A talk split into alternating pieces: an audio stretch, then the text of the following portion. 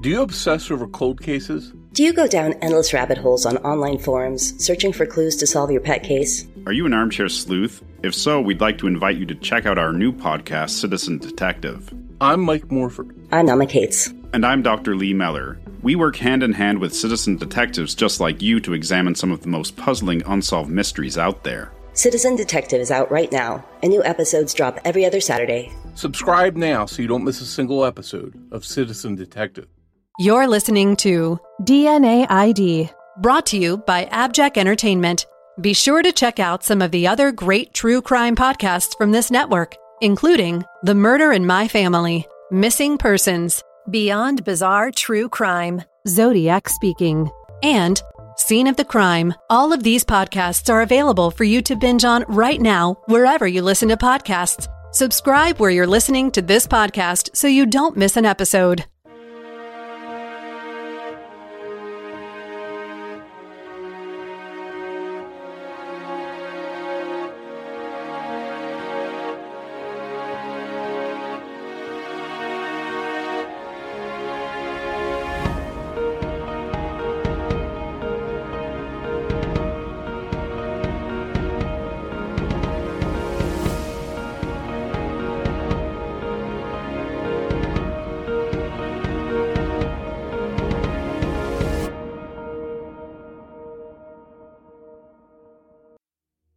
Episode 37 Kim Bryant and Diana Hanson. It was 1979. On the afternoon of Friday, January 26th, Sherry Elliott was worried. Her 16 year old daughter Kim hadn't come home to their house on Banjo Circle on the west side of Las Vegas after school. Now, I know what you're thinking. What 16 year old hasn't failed to come home sometime? Instead, going to a friend's house, joyriding around, or going for pizza with buddies, and just losing track of time. But Sherry knew her daughter. She wasn't the type to take off on a whim. And Kim had only been supposed to spend an hour or two at school that morning registering for classes for the new semester.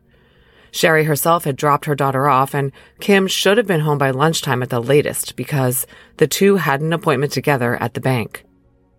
Sherry chalked Kim's not being home up to her losing track of time and went back to work, but in the back of her mind, she was a little concerned.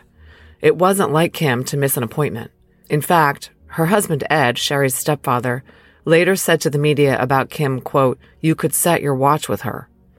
Sherry started calling around to Kim's friends' houses, but no one had seen Kim since earlier that morning at school. Sherry and Ed went to the Las Vegas Police Department's substation closest to their house and filed a missing persons report on their daughter at 5:45 p.m. Sherry felt strongly that something was wrong and she reported this to the police officer, who took down the report. Kim was described as five foot four, with short brown wavy hair, brown eyes, and braces. She was wearing a patchwork rabbit fur jacket over a white velour sweater and black blouse, rolled blue jeans, and sneakers. It doesn't appear that Las Vegas police took this missing persons report all that seriously. After all, how many teens get into a little mischief, maybe run off for a bit with a boyfriend, and turn up a few days later? But in this case, there actually was some circumstantial evidence that the teen might actually have run away. Ed admitted that he and Kim had had what he called a family spat the very night before she went missing. Police later would read in Kim's diary that the two had had a physical confrontation and that if it happened again, Kim wrote, she would run away. This did not help light a fire under investigators. Anyway, when Ed and Sherry filed the missing persons report at the station, Metro Police told the concerned parents that they would broadcast the missing girl over police airwaves, but that's pretty much all they did. After two days of worry, on Sunday, January 29th, Ed marched into the detectives bureau and demanded an audience with some investigators. He caused a scene and was ushered out, but later that day, two detectives from the juvenile division visited the couple at home and took down a report. Ed and Sherry told them that they had spoken to all of Kim's friends and no one had seen or heard from her. Her friends were worried, and Sherry and Ed were worried too. The detectives took some notes and collected Kim's diary after looking around her room and went away. That was on the 29th. On the 31st, the detectives spoke with Kim's boyfriend, Mike, who was a year older than Kim. Police records indicate that Mike contacted detectives who, at first, thought that Kim might have run away and been hiding out at his place. But Mike said Kim wasn't with him. and he had some very important information for the investigators. It seemed he was the last person or one of the last persons with whom Kim had spoken. He helped significantly to narrow down what had happened to Kim and when. Here's what we know about the last few hours before Kim vanished. On that Friday morning, January 26th, Kim's mom Sherry drove Kim and her friend Pam to school at 7:30 a.m. Kim was a sophomore at Western High School located on Decatur, a busy road in Las Vegas. By around 9:45 a.m., Kim and another friend, Mary W, were done with what they needed to do to enroll in classes for the upcoming semester. They were free to go. They walked out of the school building and headed to the Dairy Queen, located at 115 North Decatur Boulevard, right across the street from the Western High School football complex. The DQ was still closed, but both girls used the payphone outside to call for rides. Mary called her mom and Kim called her boyfriend, Mike. Mary's mom drove up to the Dairy Queen at 10:10 a.m. Mary got into the car, but first she offered to give Kim a ride home. Kim said, No thanks, Mike is coming to get me. I'll hang out here by the payphone. And indeed, Mike told detectives that Kim had called him around 10 a.m. and asked him to pick her up at the Dairy Queen. He got in his car and headed over there. When Mike got to the DQ, Mary had already been picked up, and there was no sign of Kim either. Mike sat and waited, probably wondering whether there had been some kind of communication mix-up. Sometime between 10:30 and 10:40, Mike, puzzled, called his own house. If he called Kim's house first and there was no answer, we just don't know. Both her parents were at work. Mike spoke to his guardian, a guy named James, and asked whether Kim had called. Nope, said James. No calls from Kim. Eventually, Mike gave up waiting and went home. Kim never showed up at the Dairy Queen. And later that day, when she failed to show up at home after school, her mom reported her missing. On January 31st, detectives received a phone call from a witness named Marilyn. She told them that she had found something that should be returned to its rightful owner. It was a blue gym bag. Marilyn said she had found it lying literally in the road in the southbound travel lane of Decatur Boulevard near Charleston around noon on January 26th. When she opened the bag, she found it contained school books and gym clothes. But it also contained a handbag, which had an ID in it that identified the owner as a Kimberly Bryant. Marilyn had tried to call Kim's family's house phone after looking up the phone number in the phone book, but no one had answered. She left a message which Ed and Sherry received when they got home from the police station that day. Ed drove over to Marilyn's and picked up the bag. They had told the juvenile detectives about the bag during the investigators' home visit two days later on Sunday. Of course, the finding of the bag was a very ominous sign because now Kim really seemed to be missing. Based on where the bag was found in the roadway, it seemed to detectives that the bag might have been thrown out a car window. Or, even more frightening, it could have been dropped in the roadway as its owner was grabbed off the sidewalk and forced into a car. But they moved away from this theory to an even more bizarre one. Since Marilyn had found the bag in the middle of the busy road at noon, it did not seem that the bag had been there the whole time. Hundreds of cars use that road every hour. Someone else would have moved it out of the way long before Marilyn found it. The timing led them to believe that the killer had the bag in his car and threw it out the window as he passed that way after killing Kim and hiding her body. As Detective Bob Hilliard explained, quote, we think the suspect brought the bag back about an hour and a half later because it was found at noon in the travel lane. It doesn't seem feasible it would have stayed there any length of time. Las Vegas police now had a legitimately concerning missing persons case on their hands. Nearly a week after the girl went missing, detectives started interviewing Kim's friends, family, and boyfriend in earnest to try to determine whether she might have left with someone. They interviewed the employees at the Dairy Queen and canvassed the area to see whether anyone had seen anything. After all, it was broad daylight in a very busy downtown thoroughfare. Someone must have seen something. By a week out with no word from Kim at all and no sightings of her, police finally stated that they suspected foul play. The department held a press conference on February 2nd to inform the public of Kim's missing status and to ask people to call in any information at all that could help them find her. The media broadcast Kim's photo and a tip line phone number. But it didn't help. Some calls came in, but none of them led to Kim. Ed and Sherry were left waiting, wondering, and worrying. Desperate, they even consulted a psychic looking for answers. On February 20th, around 4:30 in the afternoon, three young teenage boys were shooting BB guns in a deserted area of Las Vegas. This location was consistently referred to as a desert area in contemporary articles. It was located off Powerline Road north of Charleston Boulevard. The kids, Alan, Larry, and Mike, were firing off their guns and hacking around under the power lines when they saw something in a gully with brush piled on top. One of the boys thought it looked like a discarded wig. But on closer inspection, they saw that sticking out from under a pile of leaves, branches, and a piece of cardboard was a hand, a woman's hand.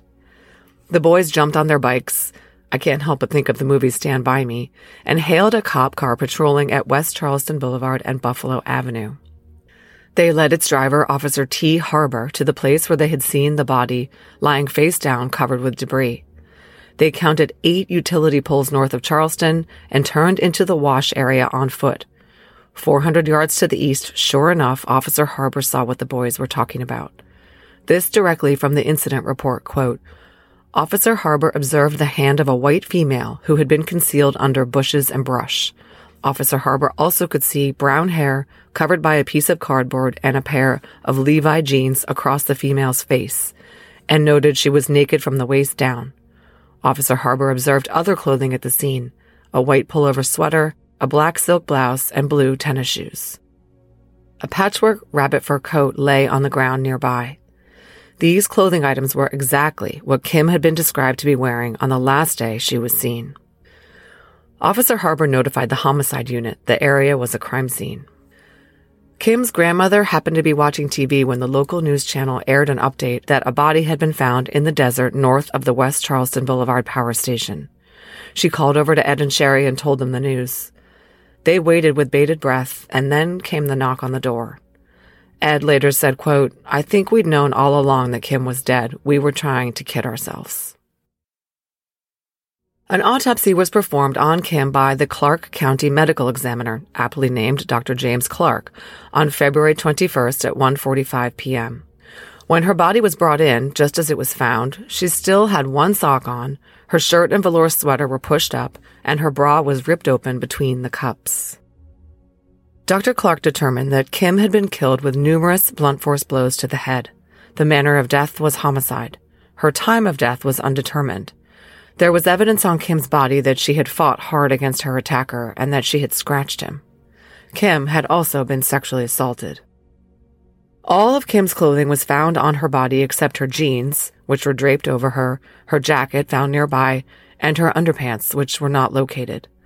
But missing from her body, according to her family, were a pearl pinky ring and a brass bracelet with the words ding dong inside of it. Also, Kim's gold Ronson Cobra lighter, which she carried even though it didn't work, was missing as well. It would provide a significant clue for investigators many years later. Let's talk about who Kim was. Kim Danielle Bryant was born on August 23, 1962 in Las Vegas. When her mom married Ed, Kim had siblings Edward and Lisa in her blended family. Kim was universally described as super friendly, someone who was always smiling. She had lots of different friends rather than one bestie. She was known as a very active girl who loved to do things like take disco dancing classes and go roller skating. She was also involved in the Special Olympics where she was a volunteer. All the young people who knew Kim agreed on three things. She would not have run away, she would not have accepted a ride from a stranger, and no one could think of anyone who would want to hurt her. Kim's death was truly shocking to the students at Western High, Knowledge that the sweet and friendly 16 year old had been grabbed off the street and beaten to death was too much for some of the kids, who admitted to being really scared. A funeral was held for Kim at Paradise Valley Chapel. She lay in a blue coffin adorned with pink, yellow, and red floral arrangements. But it was closed casket, and Ed and Sherry had not been permitted to see Kim's body at the morgue. It was too battered and bruised for parental eyes to view. She was buried at Valley View Memorial Park, but her parents always felt that oddly, they weren't 100% sure it was really her in there since they hadn't seen her body with their own eyes. At Kim's body dump site, police found some items that they kept as holdback information to be used in questioning potential suspects. And what they found led them to suspect that possibly two men were involved in what had been done to Kim. They found one empty can and one empty bottle, both of the same brand of beer. They were located about 70 yards from the body, and they appeared to crime scene investigators to have been out there for some time, perhaps longer than Kim had, but they were collected anyway. Crime scene techs also noted tire tracks that led to a spot right near the body, leading investigators to believe that they had come from the suspect's vehicle. Police quickly came around to the theory that Kim had indeed been abducted in a vehicle. Detectives William Holland, Fred McGowan, and Bob Hilliard believed she had been forced into a vehicle against her will at the Dairy Queen sometime between 10:10 a.m. when Mary was picked up and 10:30 a.m. when Mike arrived. Hilliard said, "We are seeking help from the public. We are interested in talking with anyone who may have seen something as they were driving by or in the general vicinity of the Dairy Queen." Hilliard debunked earlier reports that there was an eyewitness to Kim's abduction. There had been rumors that she was seen getting into a black Jeep, but Hilliard denied that. We wish we knew what kind of vehicle it was, but we just don't know, he said. He later reflected in an interview with the Las Vegas Review Journal, quote, we had witness statements about different vehicles. One of them was a four wheel drive Jeep or SUV of some type. A couple of guys in it seemed talking to her. That was it. No description. All we had was maybes and could be's. The fact is that a black Jeep was seen parked near the Dairy Queen around the time that Kim vanished. Detectives managed to run down the Jeep and its occupants and stated publicly that they did not feel they were involved and Kim was never in that vehicle. But police also learned from Mary that Kim had had what they described as an altercation outside the Dairy Queen. Two guys had pulled up and offered some profanities out the window of their car at the two girls, and Kim gave it right back to them. Detective Hilliard described the incident to the Review Journal with, quote, Immediately prior to the kidnapping, she was harassed by two subjects in an old blue Chevy. They had a verbal confrontation with the girl as they passed by as she attempted to cross Decatur. But whether that was involved in the kidnapping, we don't know. What they did know, or suspected anyway, was how Kim ended up where she did. Again, from Detective Hilliard, quote, she was taken up the expressway and then through the Sproul Rainbow housing tract where we subsequently found her body. Note that Detective Hilliard was in error when he described the color of the Chevy to the media. The car was actually described by Mary as a gray 56 or 57 sedan with a raised rear and some visible gray or white primer spots on the paint. A large box of some kind was in the black window, Mary noted. Investigators had differing theories on when exactly Kim was killed. Initially, they said they believed she was slain on the day she was abducted. But months later, they acknowledged that they weren't sure, and they felt it possible she had been kept alive for days before being killed. Detective Bob Hilliard said, quote, From the evidence found at the crime scene, we cannot definitely establish she was killed the day she was kidnapped. We don't know. The only one who would be able to tell us that is the murderer. But based on what we now know about this guy's MO, I'd bet that Kim Bryant was dead within two hours of her abduction. Police followed up on what they described as a flood of tips from the public and ran them all down. They claimed that some of them resulted in some, quote, very promising new leads. But Las Vegas was in the midst of a homicide epidemic. By the end of March 1979, there had already been 34 murders in Clark County. Detectives were overwhelmed. Kim's case was just one of the now three dozen cases that had to be worked, and that was just in the first quarter alone. Kim's parents noted this in a letter to the Clark County Commission chair, saying that the lack of manpower had hurt their daughter's investigation.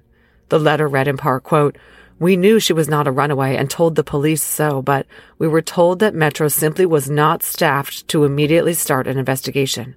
We wonder just how many murderers will go free in Clark County simply because the Metro Police are not staffed to properly take care of the situation.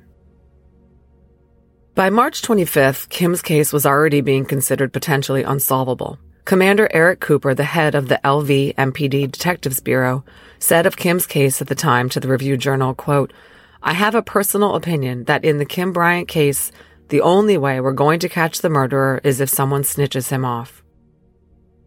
Commander Bryant acknowledged that the overworked investigators just didn't have time to follow up on every lead that came across their desks. There were just too many cases. In June, Secret Witness, a group that facilitated anonymous tips in unsolved cases, offered a $1,000 reward to anyone who provided information leading to the arrest and indictment of Kim's killer. Calls and tips failed to lead anywhere. August 23rd rolled around, the day that Kim would have turned 17. her mom Sherry still phoned detectives weekly looking for answers. Detective John Silbaugh had taken on the case, partnering with Detective Hilliard, and he would still be around when it was solved decades later.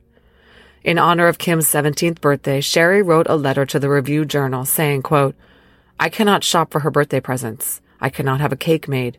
There will be no party without her smiling face. What can I do? I will place her favorite roses on a cold, gray marble stone. The detectives said that Kim's remained one of their priority cases and they would never quit working it. Then a lead came in after two girls, students at Western High, saw the August expose in the Review Journal in observance of Kim's birthday.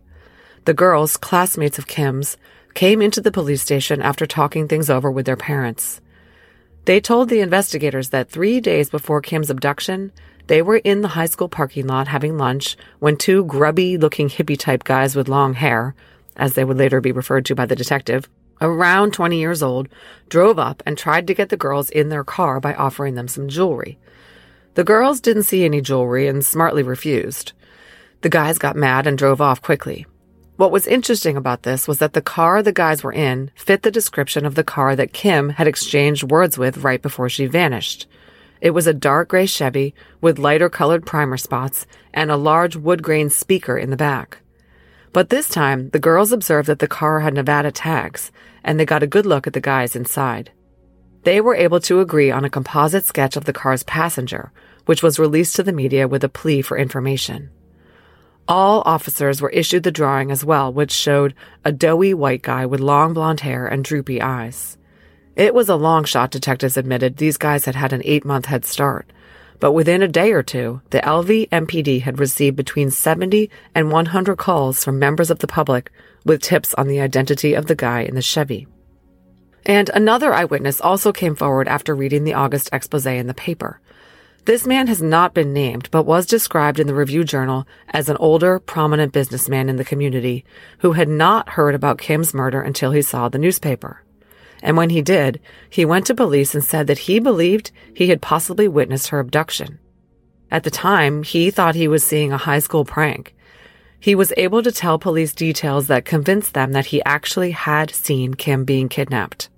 To this day, police believe that it was likely that this man did see Kim being taken, although, of course, they can't be 100% certain. Let's talk about some suspects. Investigators became interested in a man named Bobby Thomas. This 37 year old man had been stabbed to death in the desert just a day after Kim vanished on January 27th. And the man who killed him, an ex con who had served 10 years in prison until 1978, told police that the dead guy, Thomas, was involved in her murder. This ex con, Kim Fuller, aka Ronnie Lee Fain, said that he killed Thomas because Thomas bragged about raping and killing a teenage girl in the desert the day before, breaking some sort of unspoken prison code of silence. And Thomas had a record in Las Vegas for statutory rape. Mayhem in the Desert, a great website devoted to Las Vegas crime stories, reports that Thomas had previously been convicted in the rape of his teenage sister in law as well as an assault on a young woman stranded by the side of the road. Fain took two polygraphs and passed, which showed that he actually did believe that Thomas was involved and had killed him. A little detective work discovered that Thomas had, indeed, taken a girl into the desert on the 26th, the same day as Kim's abduction, and tried to rape her. But he failed and ended up letting her go after apologizing. How nice of him. He might have drunkenly rambled on to Fain about a rape and murder, but he never said the girl's name or mentioned specific details. His Jeep was not the vehicle that the businessman witness had seen Kim getting pulled into. There was zero actual evidence linking Thomas to Kim, and he didn't kill her. Fain got life in prison for stabbing Thomas to death, and another lead went cold. For those of you who are wondering, both Kim's boyfriend Mike and her stepdad Ed were ruled out by police as suspects early on. Kim's case was quickly believed to be the work of someone unfamiliar to her. In March 1980, with Kim's case ice cold, there was another attack on a young girl that had such similarities to Kim's case that detectives acknowledged that they were considering whether the two cases were related. A female 15 year old Bonanza High student, who, astonishingly, is named and shown in photos in the papers, but who I am going to call by her initials DM, was found unconscious and in critical condition lying on the ground near the Charleston Boulevard power station. She was nude and had been beaten on the head with a rock and dragged across the desert. She had also been raped. Her clothing was found nearby, but her scout's keyring was missing. DM had last been seen walking alone near Garside Junior High, located at Torrey Pines and Hyde Avenue, at 6 p.m. the evening before. It was believed that she had been abducted, attacked, and beaten that evening and left unconscious on the ground all night. Of course, the details of this crime mirror Kim's almost exactly, and DM was dumped in nearly the exact same location. After a week, DM came out of her coma and survived. Her case remains unsolved. I, for one, believe that DM was likely a victim of the same offender as Kim, but so far this has not been proven. In 1980, a suspect emerged in Kim's case who would not only become the prime suspect, but who would completely dominate the case file for several years. It's fair to say that police at the time fully believed that they had their man and he was responsible for the abduction, rape, and murder of Kim Bryant. There was a lot of circumstantial evidence of this. But there were also three other cases of sexual assaults and murders of girls and young women in the area that were similar to Kim's and seemed to form a pattern. When this guy, who was accused of murdering women in more than one state and was suspected of murdering dozens, hit Las Vegas law enforcement radar, these four similar cases, including Kim's, were believed to be connected and attributable to him. I'm talking about Stephen Peter Morin, who was on the FBI's 10 most wanted list for a time. Detective Hilliard first came across Morin in December 1980, but he had no idea who he was as Morin was using another name. Here's what happened. A deputy sheriff named Larry Reeves from St. George, Utah, called up the Las Vegas Metro Homicide Division and told Hilliard that they had found a body in the desert. It was a young woman who was identified as 19 year old Cheryl Daniels of Las Vegas. And he was calling because it was the second Vegas native who had been found murdered in Washington County, Utah. Susan Belote had been found three miles from Cheryl just a few months earlier. Let's take a quick look at these Las Vegas victims found in Utah. 18 year old Susan Belote had gone missing around 5 p.m. on January 16, 1980, after leaving work at a Las Vegas dry cleaners. This was at a shopping center at the corner of Bonanza Road and Eastern Avenue. She was found on May 24th, fully clothed at the bottom of a desert wash with a large rock on top of her chest. She was decomposed but was believed to have been either strangled or had her throat cut. The coroner believed she had been redressed after she was killed. Susan wasn't identified for nearly six months. Cheryl Daniels was a 20 year old Las Vegas woman who was kidnapped from the parking lot of the Alpha Beta grocery store on Rainbow Boulevard at Spring Mountain Road. This was at 12:30 a.m. on June 27, 1980. She and her boyfriend had driven to the grocery store and he ran inside while she waited in their Jeep.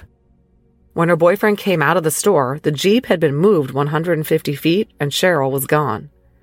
She was found by hikers on December 13th, raped and murdered and dumped naked in Hellhole Canyon in Washington County. Her body was placed between rocks and covered with brush. Cheryl's cause of death was a through and through gunshot to the head from a 38 caliber or larger weapon. She was missing her clothes and some of her jewelry, but still wore a necklace with a medallion and ring. She was identified with dental records.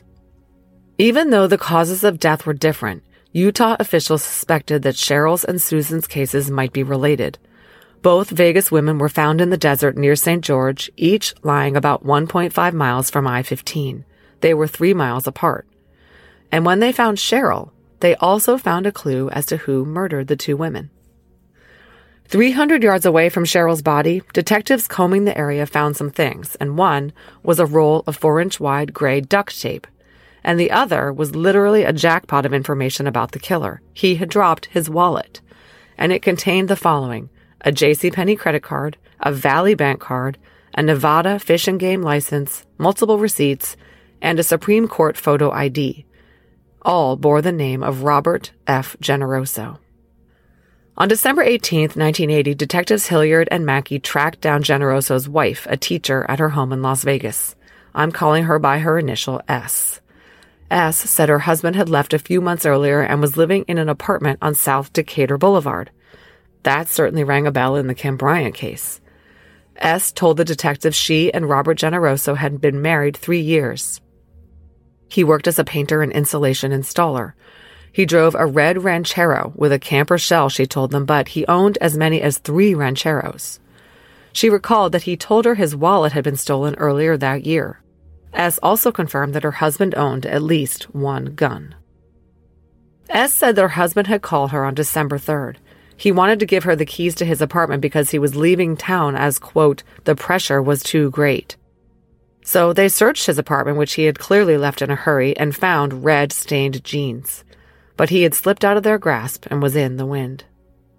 While Generoso eluded questioning, Metro Police already had his prints on file from a drug arrest five months earlier, so they ran those prints to get some more information on him. This from the police report, quote, on December 29, 1980, detectives had criminalist Richard Renner telefax Generoso's prints to Washington in order to obtain a positive identification. On December 30th, detectives were contacted by FBI agent Pat Markovich and were informed that Generoso was in fact Stephen Peter Morin. He was the subject of a federal UFAP warrant and was wanted out of the San Francisco Police Department for the sexual assault of a female dating from September 1976. Detectives learned from Generoso slash Morin's estranged wife S that her husband had taken on the name Robert Generoso after finding an obituary of a Connecticut man by that name who was about his own age. When she had met him, he was using the name Bob Ireland. Now they knew that his use of aliases was intended to help him elude capture for the outstanding warrant in California. Okay, so what does all this have to do with Kim's case? Well, because he had dropped his wallet at Cheryl's dump site, Robert Generoso, aka Stephen Morin, was now the prime suspect in Cheryl's case. And investigators believed Susan Belote was killed by the same perpetrator. And detectives soon tied together Kim's murder with those of Cheryl and Susan, and also the attempted murder of the 15 year old sexual assault survivor, D.M. The first article linking Morin to Kim Bryant's case appeared in the Journal Review in June of 1981. By then, police had been eyeing him in her murder for nearly half a year. Here's the lead from the Review Journal on June 18, 1981. Metropolitan Police have overwhelming physical evidence to link a 44 year old Las Vegas man who may be connected with 20 to 30 killings of young women in three states to the slaying of Kim Bryant. They were talking about Morin, who had lived in Vegas under the pseudonym Robert Generoso from 1977 to 1980, living with his wife and working as a contractor and insulation installer. And this is pretty strong language. Clark County authorities said they had overwhelming evidence that Morin had killed Kim, a police source told the paper. But they had to find him to question him. As I said, Generoso slash Morin was on the lam after ditching his wife and baby and splitting town. He already had warrants out for his arrest in San Francisco and now in Utah as well. Morin fled to Hawaii for a time and then to Texas. There, he began to escalate and killed two young women in the Lone Star State. The authorities there were on his tail and he was finally captured in December 1981 in Austin, Texas. His arrest ensued after he escaped a SWAT team that had descended on him in a San Antonio hotel room where he was holding a woman named Pam Jackson hostage. He got away by jumping out a bathroom window. He took another woman hostage in her car, but allowed the born again Christian woman he abducted to talk to him about the Bible and persuade him to take the bullets out of his gun. He let her go, knowing she would call the police, and that was why he was arrested in an Austin bus station. He later credited this kidnap victim for his finding Jesus. By the time the cops caught up with him, Morin was wanted for questioning in connection with the murders of nine women in four states. First, he was charged in Texas with the December 1981 murder of Carrie Scott, and also with the murder of another young woman he strangled there, Jana Bruce. He was still wanted in California, and it was learned that he had been arrested there for stomping his girlfriend's cat to death and then mailing it to her in a box. Morin became known as the chameleon because he always was changing his appearance and identity. And once in captivity, he apparently decided to change his entire character. Morin quickly avowed that he became a Christian and said he wanted to repent his sins. He actually pleaded guilty to capital murder at his indictment for the Carrie Scott shooting, fully aware that he could be put to death. Just a little more about Morin, who is believed to have many more victims than those he was eventually convicted of killing. The arrest warrant in San Francisco that Morin eluded by changing his name related to a very violent and disturbing 1976 crime. Morin lured a 14 year old girl, a friend of his sister's, to his apartment. As she was reaching into a closet, he hit her and held a knife to her. Morin tied her ankles to a pole placed between her legs and suspended her with a hook above a bed, with her head covered in thick gray duct tape. He orally raped her and then raped her vaginally and anally, and ice cubes were involved. I'm not going to go into the details, but oddly, this is the second case I've covered recently involving ice cubes. The girl eventually convinced Morin to let her go. He dropped her off near her home and she reported the crime. Okay, so that's Morin in a nutshell. So now you're asking, what does he have to do with our victim, Kim Bryant? Remember that I said that Las Vegas homicide detectives lumped Kim's case in with the two strongly suspected Morin victims, Cheryl and Susan. They also considered the 15 year old sexual assault victim who had survived, DM, to be another victim of the same perpetrator. Investigators put those four eggs firmly into the Morin basket. Let's take a look at the evidence that Morin had killed Kim as well as these other girls. All four victims, including Kim, lived in western Las Vegas, as did Morin, who was using the name Robert Generoso. Remember, I said that at one point he even lived on Decatur, where Kim was last seen. All four attacks took place in 1979 and 1980, when Morin was living in the city, and all victims were found in the desert. Investigators were able to connect Morin to some of the victims by linking him to businesses where he worked or shopped that were also frequented by his victims. For example, after Morin was already on their radar, police interviewed an 18 year old longtime friend of Cheryl's, a woman named Lori. And something Lori said raised their eyebrows. Lori said that Cheryl had been seeing a new boyfriend, a guy she had met at Playland roller rink.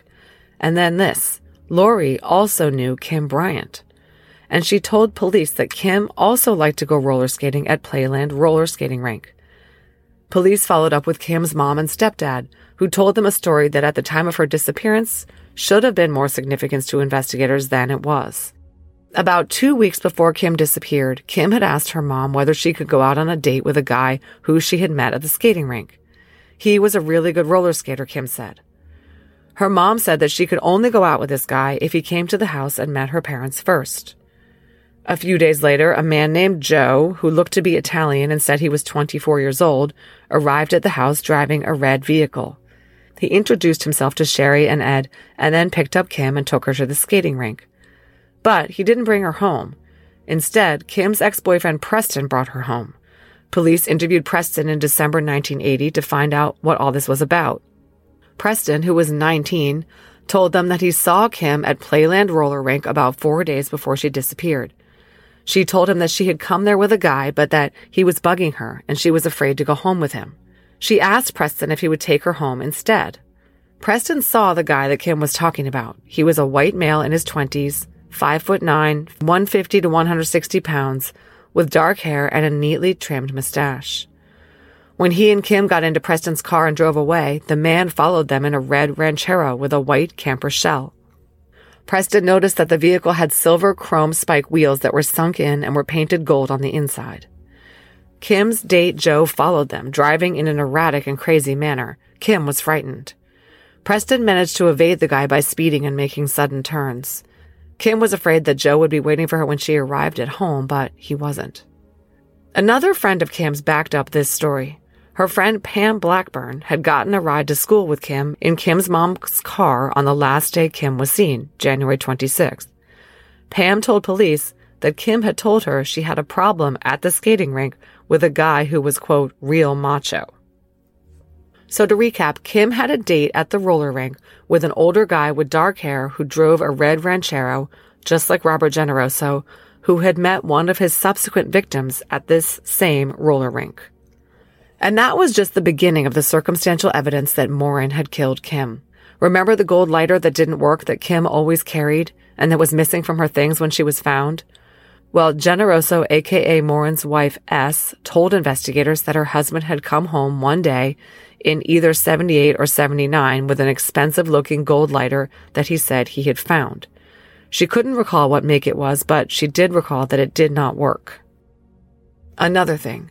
Sherry and Ed had told detectives that Kim always wore a thin macrame belt whenever she wore the white velour top she was wearing on the day she was killed.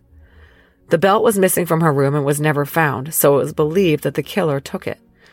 Police raided a storage unit Morin rented on Valley View Boulevard in Vegas. In it, they found a 56 inch long, narrow women's macrame belt with four beads on it. His wife S did not recognize it. When she was shown photos of the belt found, Sherry said she could not be sure it was Kim's, but to detectives, it seemed like more than a coincidence. Police showed Preston, the ex who had driven Kim home from her nightmare date at the roller rink, a photo lineup that included Morin.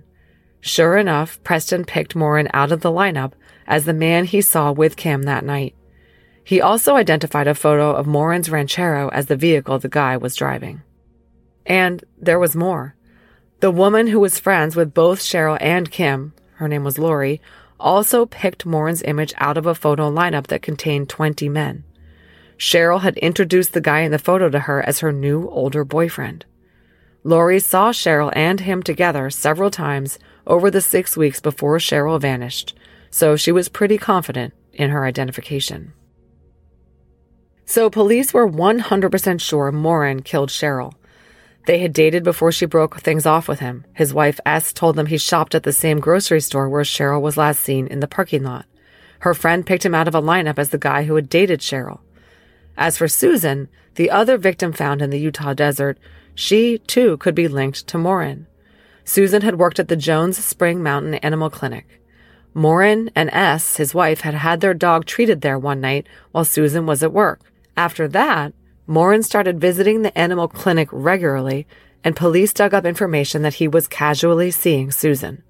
She disappeared four months later. There was no specific evidence linking Morin to the final crime Las Vegas police attributed to him, which was the abduction, assault, and attempted murder of 15 year old DM.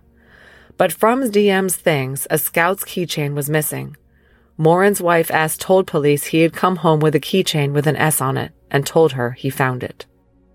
When Morin was incarcerated in Texas, two investigators from Las Vegas Metro Homicide traveled to Texas to talk to him in custody, hoping to get answers once and for all about his connection to these four cases. But he refused to talk. The investigators left disappointed and empty handed, unable to close the cases of Cheryl, Susan, Kim, and DM. Morin was eventually convicted and sentenced to death in Texas in April 1982 for the murders of Jana and Carrie. After the two death sentences were pronounced, Morin said to his attorney, Now they've got me in both arms. Well, he would need a third because next he was sentenced to death in Colorado for the murder of Sheila Whalen, found strangled and raped in a golden motel room. By the time his execution date came around in 1985, Morin was ready to meet his maker. He told the judge not to allow anyone to intervene on his behalf, saying, quote, I want to die on the date you set for me. Utah authorities had issued an arrest warrant for Morin for the murder of Cheryl Daniel, but decided not to extradite him after he was sentenced to death in Texas and Colorado. Las Vegas authorities determined that they did not have sufficient evidence to charge him for the murders of Susan and Kim or for the attack on DM. During Morin's execution, medical technicians had to search for 40 minutes to locate a vein suitable to inject the lethal cocktail because Morin had ruined all his veins through his heavy drug use.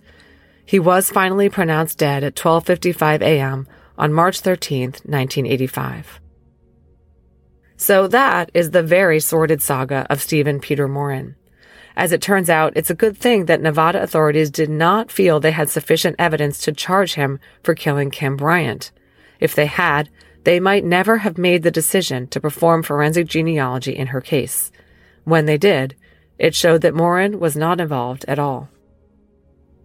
So, if Kim's ex Preston was correct in his photo identification of Morin, then Kim had indeed been on a date with a sadistic serial killer just four days to two weeks before she ended up being abducted, raped, and killed by another serial sexual predator. This seems very unlikely, and my source at the LVMPD believes that the Morin connection to Kim was exaggerated a bit in the push to connect her case to him. We will never know. For the record, it is now believed that Susan and Cheryl were definitely victims of Stephen Peter Morin. Kim was not. And in my opinion, DM's assault was so incredibly similar to Kim's, down to where the victims were found, that I suspect she was the victim of the same predator as Kim, not Morin. But I'm getting ahead of myself. After Morin was executed, Kim's case was officially classified as a cold case homicide. It was reviewed by numerous detectives over the years, but would not be solved for another few decades. Kim's case was dormant for decades. In fact, it was actually classified as a cold case by the LVMPD. In 2008, the Las Vegas Metro Police Crime Lab analyzed some of the physical evidence in the case to try to obtain a DNA profile of her killer, but they were unsuccessful. Other than this, there was no movement on the case. Then, more than a decade later, in 2019, Las Vegas Metro Homicide Cold Case Unit investigator Terry Miller was assigned to the Bryant case after a tip. I have no details on this, but the department received a deathbed confession of sorts that had to do with the gym bag that the woman Marilyn found in the road after Kim's abduction. I'm extrapolating here after reading between the lines in some information I was given, but someone, either someone in Marilyn's family or someone she confided in, was facing death and decided to get something off his or her chest. The revelation was that Marilyn had not found the gym bag at all. In fact, she found Kim Bryant's gym bag in the bedroom of her 15 year old son. Marilyn decided to tell the police that she found the bag and told them of the location in the roadway near the abduction site. This was not true, and we don't know the place where the son, who hasn't been named, actually found it. It almost certainly was not near the high school, as it made no sense for Kim's killer to revisit that spot and toss the bag out there after killing Kim. He would have wanted to distance himself from that location as much as possible. So, Detective Miller was very intrigued by the information that a guy who was a teenager in 1980 had been in possession of Kim's gym bag. He was interviewed and denied having anything to do with it and didn't know why his mom had lied about it. They needed a way to eliminate him, so they turned to science. In January 2021, Metro PD forensic scientist Brianne Husby analyzed a clump of pubic hairs found in the combings taken from Kim's body at autopsy she was able to analyze both epithelial cells and sperm cells found on the hair. Within the epithelial cells, she detected a mixture of the DNA of two individuals, one of whom was male. As for DNA from the sperm cells, it was, of course, exclusively male and consistent with the male DNA in the epithelial cells. The lab was able to develop a male STR profile from the samples and enter it into CODIS. The profile generated no hits in the database, but it did serve to eliminate the gym bag guy who gave a DNA sample. Detective Miller then requested the assistance of Othram Labs. Othram has been very publicly catapulted into the forensic genealogy arena of late thanks to some high profile solved crimes, but the company is about more than that.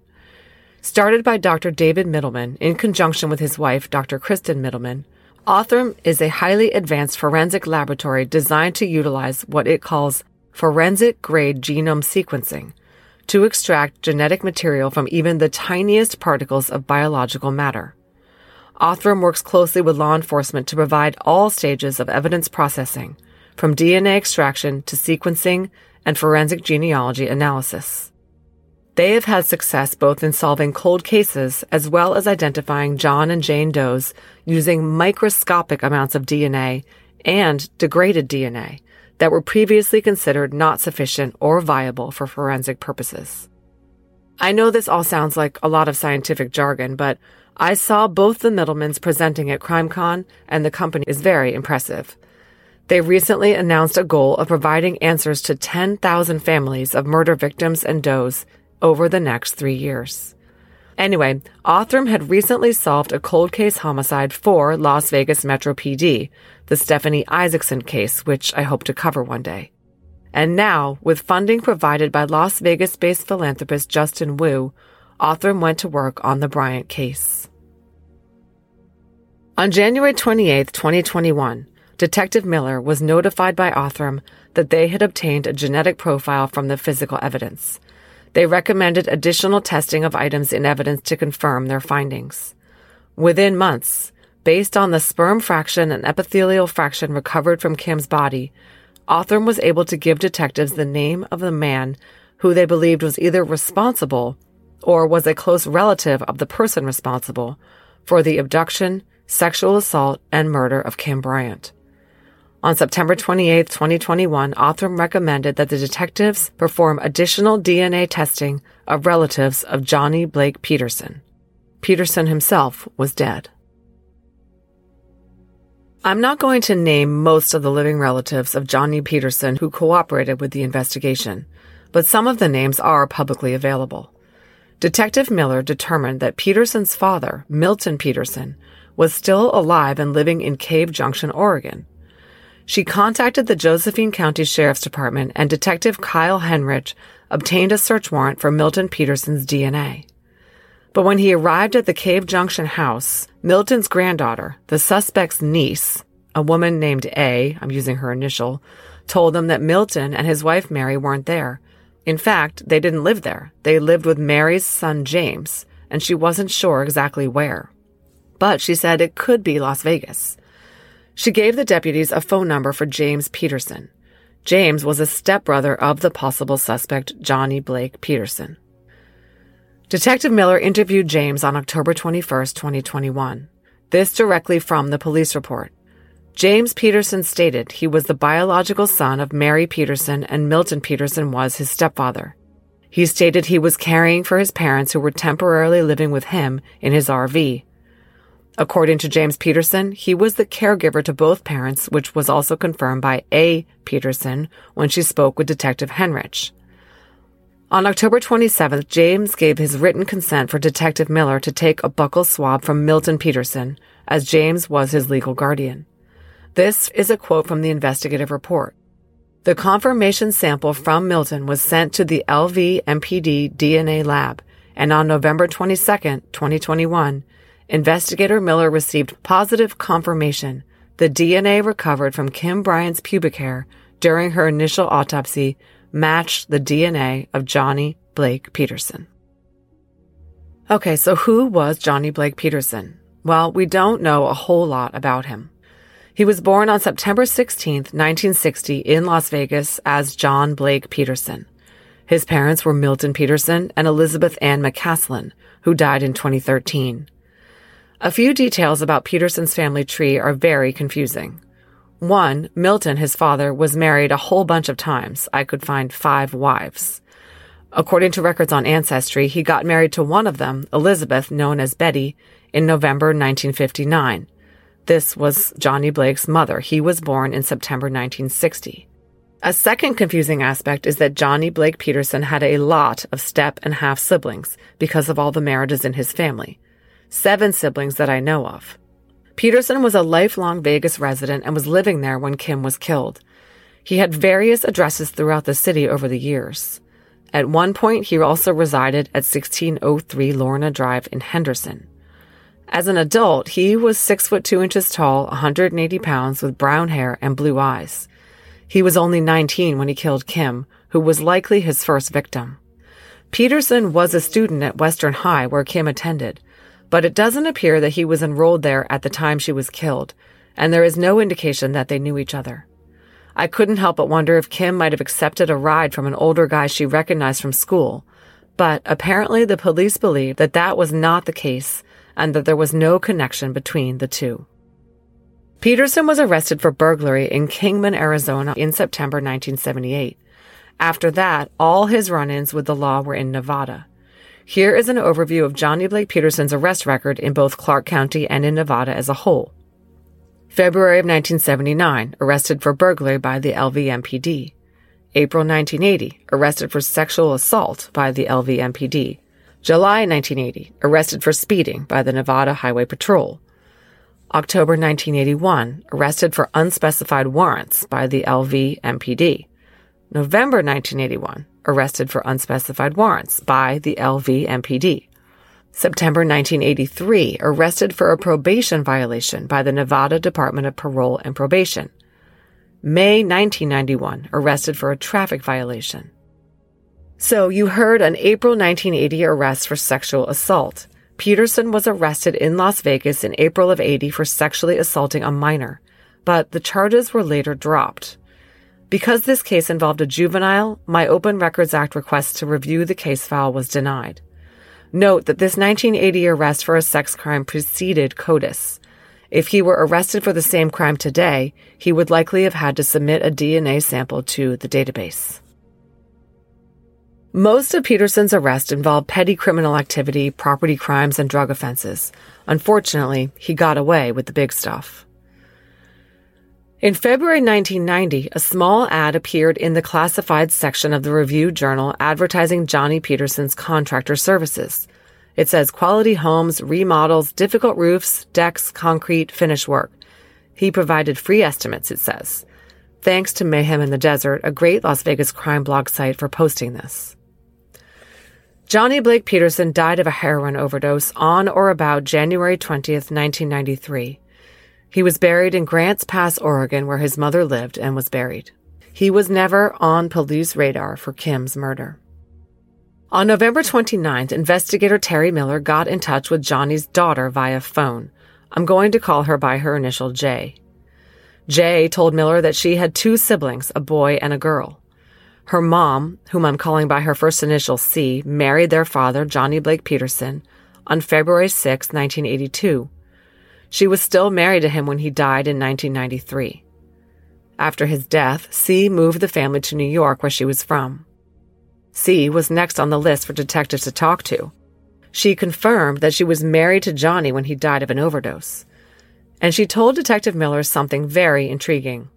In late 1983, when she was heavily pregnant with her and Johnny's son, C had found two items that her husband couldn't explain to her satisfaction.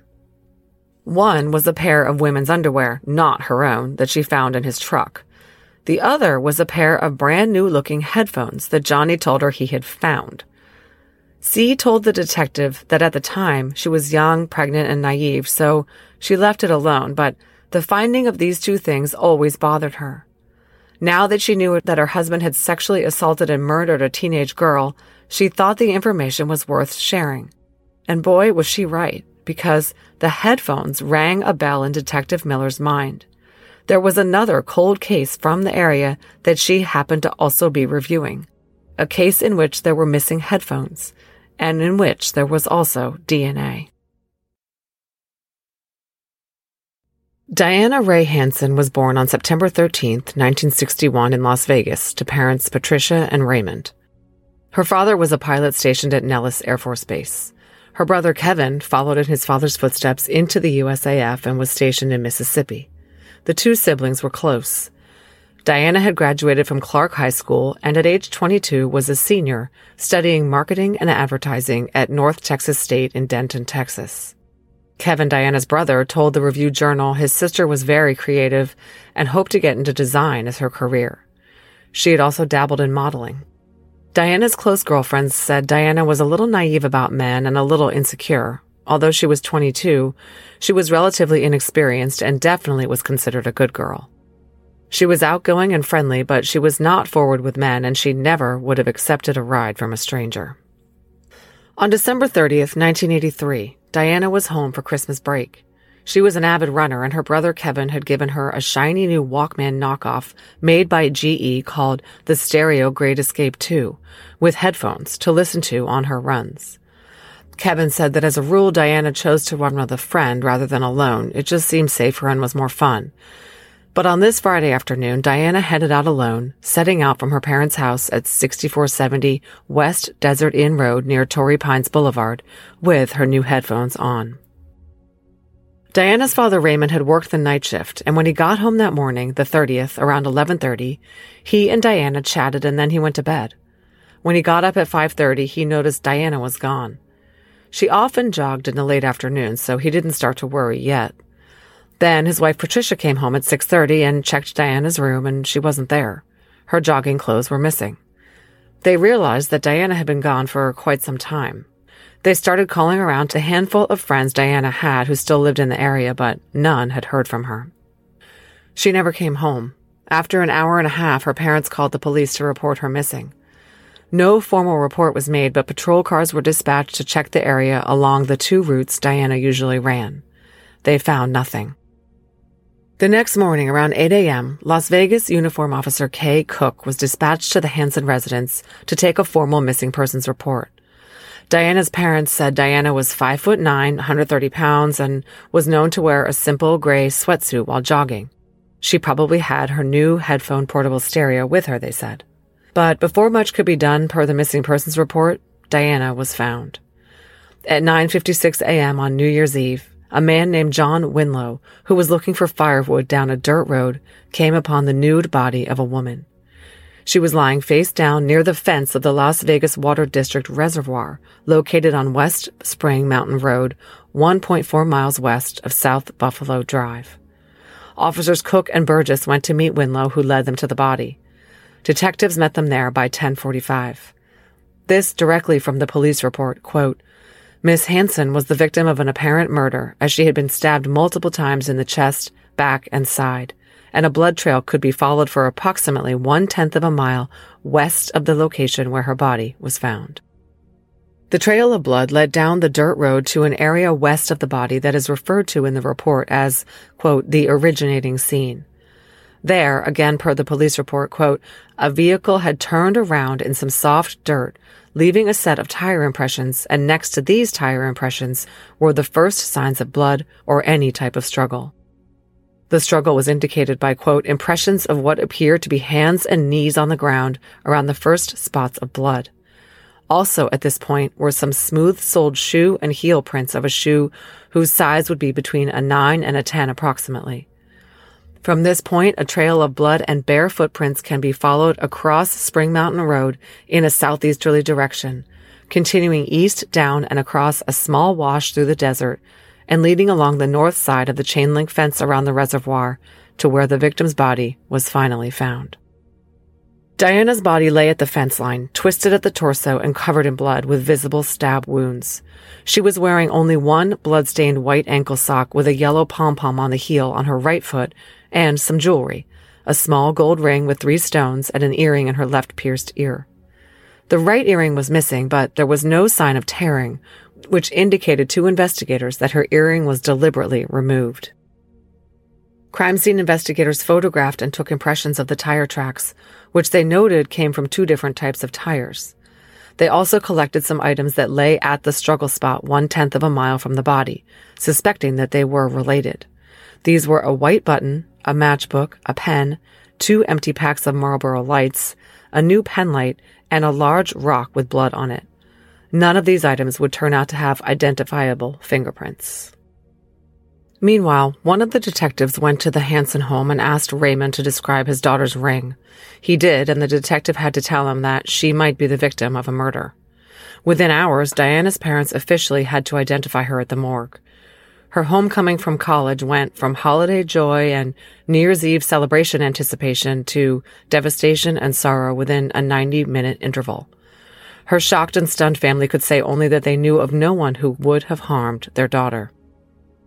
Kevin Hanson said later that his parents' lives were devastated by the loss of their daughter. He told the Review Journal, quote, For my mom, anytime she saw a movie or something where a mother is helping her daughter get ready for a wedding or something, she would be upset. We grew up Catholic and she was actually praying for the guy's soul. It took her years. She was angry at God for a while, and then she prayed for the killer's soul.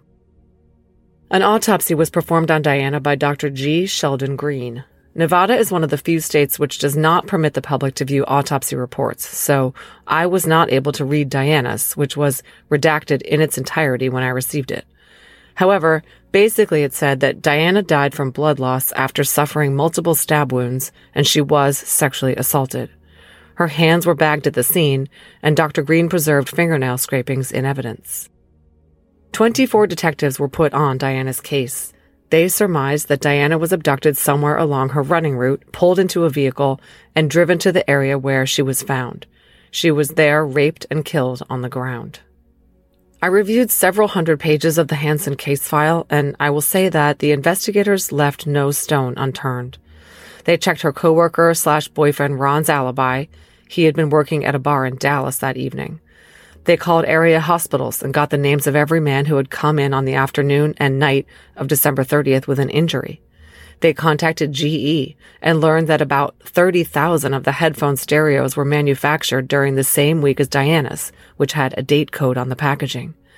They checked all calls to police about suspicious activity on the day Diana was killed. And they canvassed all businesses and residents in a multi-block radius surrounding Torrey Pines and Spring Mountain Road. In their canvass, they located a guy named Leroy P., who told them that at around 4 p.m. on the afternoon of December 30th, he saw a woman jogging southbound on Rainbow Boulevard. She was wearing a gray jogging suit. A female witness, Rhonda K., also saw a woman jogging southbound on Torrey Pines around 4 p.m. She was wearing a gray jogging suit, too. A third witness, Amelia F., reported that on December 30th, on Spring Mountain Road at 4.30, when the sun was beginning to set, she saw a woman in a gray jogging suit and headphones. Another witness named Charlotte reported seeing a young woman with dark hair in a light blue sweatsuit and headphones jogging on Torrey Pines at 5:34 p.m. A Sue S reported seeing a young woman in a gray jogging suit and headphones running on Spring Mountain Road. She was being followed by a small yellow car driving slowly behind her. Finally, a city employee told them that he saw a white female jogging at 3 p.m. on Rainbow Boulevard. She was wearing a gray sweatsuit with a Walkman type stereo on her left hip and headphones. Of course, these sightings could not all have been Diana unless she was jogging for close to three hours. But some of the reports seem pretty accurate, and they helped police determine that the young woman was abducted sometime in the afternoon, most likely between 2.30 and 6.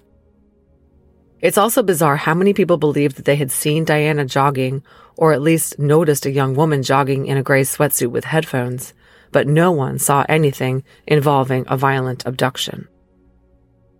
One really poignant sighting of Diana that was in the case file was by an active duty Metro intelligence detective who lived in the area, Detective Gene Marshall. He noted that on Friday the 30th, in the late afternoon, he was driving south on Tenaya, approaching Spring Mountain, when he saw a woman in an unadorned gray sweatsuit jogging west on Spring Mountain. This was between 4 and 4:30 p.m. The woman was white on the tall side in her early 20s wearing a headset. The detective later recognized Diana from the photo that he was shown. And here's the sad part. The file shows that he noted her because he thought to himself, why was a girl like that jogging in such an isolated area? She is only asking for trouble being in that location all by herself. Of course, this is a somewhat dated mentality, right? Women should not have to curtail their activities or alter their routes based on the remote possibility of some lurking predator. But unfortunately, Detective Marshall was right to be concerned for her welfare. One of the first things that was done was a roadblock. On New Year's Day, Metro Police set up roadblocks on Torrey Pines at Spring Mountain Road and showed drivers Diana's photo to try to find drivers who might have been out on the day of the murder and seen something. Detectives made the rounds of local pawn shops, showing the dealers a photo of GE portable stereos and asking if anyone had pawned one like it, and requesting that they call if someone did bring one in. They also pulled out all the stops to match the tire tracks found at the scene. Investigators came to believe they were from an older model vehicle, most likely a 1971 to 74 domestic van or possibly a pickup that had mismatched tires on the front and rear axles. Some of the tires were peerless traction tires. They literally drove around the city looking for a vehicle with tires that matched the impressions from the scene. They seized and searched a lot of 70s era Dodge, Ford, and Chevy trucks. Anyone who was the subject of a traffic stop or ticket, or anyone noticed in the area who had tires that could fit those found at the scene, was written up and his name provided to Metro Homicide. Then, as search and rescue personnel were walking the route it was believed Diana jogged, they found something. On the west side of Torrey Pines, about a half mile north of Spring Mountain Road, they found some tire tracks in the dirt on the side of the road. The officer who had photographed the distinctive tire tracks at the scene observed these other tire tracks and stated, quote, These were the same tire tracks which were found at the scene of the crime. He meant the scene where Diana's body was found. Due to other marks found near these tire tracks, which the file does not describe, but I would imagine were shoe and scuffle marks. Investigators believed they now knew exactly where Diana had been abducted. She was taken by this vehicle to the spot where the other tire marks were found and the blood trail and footprints leading to the spot where Diana was found. All this work did result in a few promising leads. A resident of Diana's neighborhood told investigating officers that his wife was a jogger and she had had problems with a man in a white pickup truck following her. A female jogger the police spoke with, Mary W., told them that about three weeks before the murder, she was jogging on Torrey Pines when a man pulled off the roadway in his 1970 to 74 pickup truck, exited the vehicle, opened up the white camper in the back, and stood by the truck waiting for her to approach as she ran. He was of medium build with slightly longer brown hair. Mary wisely decided to change course, and when he saw that she had turned off, the man closed the back, got into his truck, and drove away. Another witness, a Fritz H., told investigators that he was driving on Spring Mountain Road on the night of the 30th between 5 and 6 p.m. when he saw two people struggling next to a white older model Cadillac pulled onto the side of the road. He could not tell if the people were male or female, but one figure was attempting to force the other figure into the car. It then sped off at a very high rate of speed. Fritz led detectives to where he had seen the car, and they noted that the tire tracks were similar to the ones found near Diana's body. And then on the 15th of January, nearly 60 men from the Search and Rescue Division of the LVMPD met to perform a grid search of the area. They were looking for anything relating to the crime, but particularly Diana's clothing and stereo, which had not been found despite the neighborhood canvas, searches of all the dumpsters and trash cans in the area, and even aerial searches. On the north side of Spring Mountain Road, about 15 feet off the roadway, hidden by some brush, one of the men found a gray sweatshirt and a white sock with a yellow pom pom. It appeared to be an exact match to the one Diana was found wearing. Further inspection of the area located two New Balance running shoes, gray sweatpants with women's beige underwear tangled in them, and a white long sleeve t shirt. A blood stain on the inside of the gray sweatshirt clearly showed the outlines of a red knife blade pattern in blood. Okay, and this is gross, so I'm just going to read from the police report. Quote, the lab technician also pointed out that the stain which had been noted on the white long sleeve undershirt appeared to contain possible blood, semen, and feces stains, suggesting that the suspect wiped their penis or other body area at one point during the sexual assault on Diana Hanson. One person who was investigated at length by police was a craps dealer at Circus Circus who knew Diana. In fact, a female friend of Diana's told police that Diana had gone on a date with this guy in 1982 and later confided to two friends that he had forced himself upon her in his Dodge van. Police interviewed this guy and he said he was not at work on the night Diana was killed because he was homesick. He said he didn't recall having sex with Diana. He willingly agreed to give hair samples and he allowed police to search his van. Another guy they talked to was Diana's ex, John, and a guy at her college who she was very casually seeing when she was killed. Generally, they learned that Diana did not have a lot of friends left in the Las Vegas area, and she really considered Texas and her college home. A detective actually flew to Texas and spent some time on the ground there digging into Diana's life, but found nothing whatsoever that seemed to help the investigation. One potential suspect there was ruled out, but I have no details on who this was. There were many, many more suspects looked at that I am not going to get into, but inevitably, the case went cold. The Review Journal reports that in 1983, when Diana was killed, police theorized for a while that the Diana Hanson and Kim Bryant cases could be related. But they seemed to move away from that theory. Kim Bryant investigators at the time were fully focused on Stephen Morin, who was alive and sitting on death row in Texas. They knew Morin could not have attacked Diana because of the timing, but they still firmly believed that he had killed Kim. Okay, so recall that on September 28th, 2021, Othram reported Johnny Blake Peterson's name to the LVMPD. That was for the Kim Bryant case. Well, a month or so earlier, on August 17th, Detective Terry Miller met with evidence vault technician Amy Davis to review the physical evidence in the Diana Hanson case. They wanted to see if there was anything they could test for her case. The vaginal and other swabs taken at autopsy were missing, but still in the evidence packages were blood samples, pubic hairs, and pubic hair combings. The combings contained male DNA sufficient to create an STR profile of the killer. After learning from Johnny Peterson's wife about the headphones, Detective Miller immediately requested that the crime lab run a comparison of the suspect DNA from Diana's case with the suspect DNA profile from Kim's case, now known to belong to Peterson. And lo and behold, it was a match. Diana's missing headphones were almost certainly the ones C, Peterson's wife, found in Johnny's possession in winter of 1983, right after he killed Diana. Johnny Blake Peterson had killed both Kim and Diana. Neither girl's family had ever heard of him.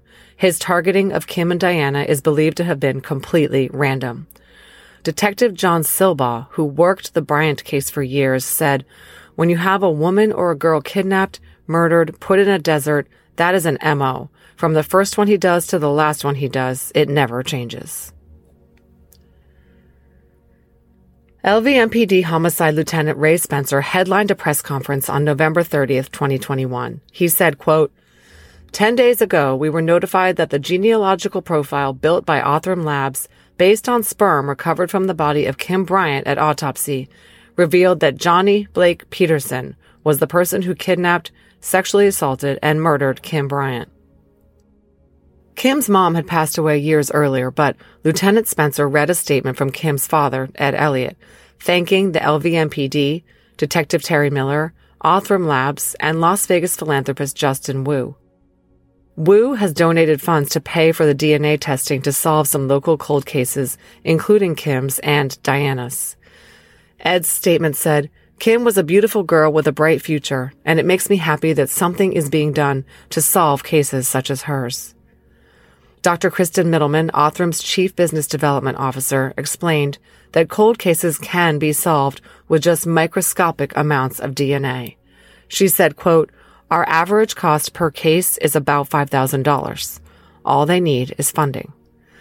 Othram has launched its DNA Solves crowdsourced funding program, which gathers donations to pay for testing in cold cases and DNA profiles for entry into its database to assist in investigations and DOE identifications. You can participate at DNAsolves.com. Diana did not get a press conference because her killer was the same guy who had already been fingered a week before in Kim's case. The LVMPD did a short video announcing the closure of her case and attributing her murder to Peterson.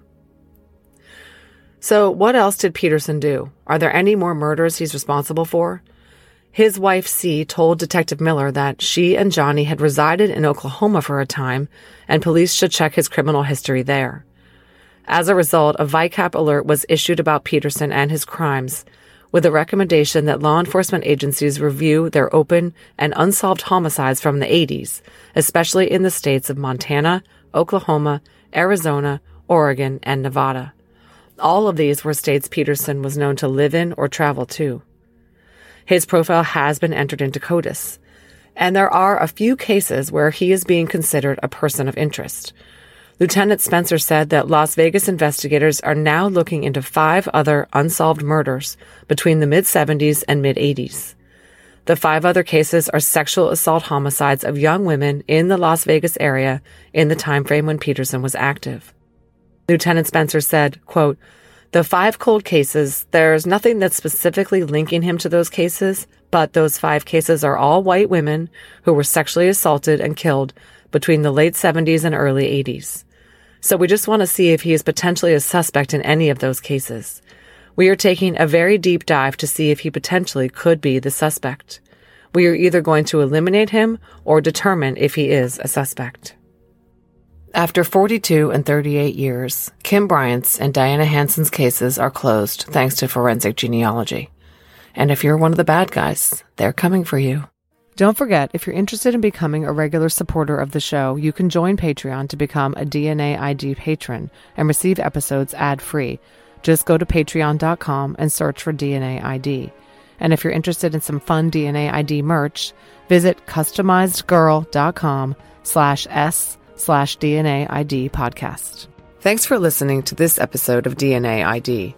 To contact the show, please email us at dnaidpodcast at gmail.com. Follow us on social media at DNA ID Podcast on Instagram, at DNA ID Podcast on Twitter, and at DNA ID Podcast on Facebook. Use the Spreaker app if you'd like to comment on episodes of DNA ID, and I'll be able to see your comments and reply to them. DNA ID is written, researched, and hosted by me, Jessica Betancourt. It's produced by me and Mike Morford of Abjack Entertainment. Music by Connor Betancourt. Check out our other collaborative podcasts, Scene of the Crime, Missing Persons, and Beyond Bizarre True Crime.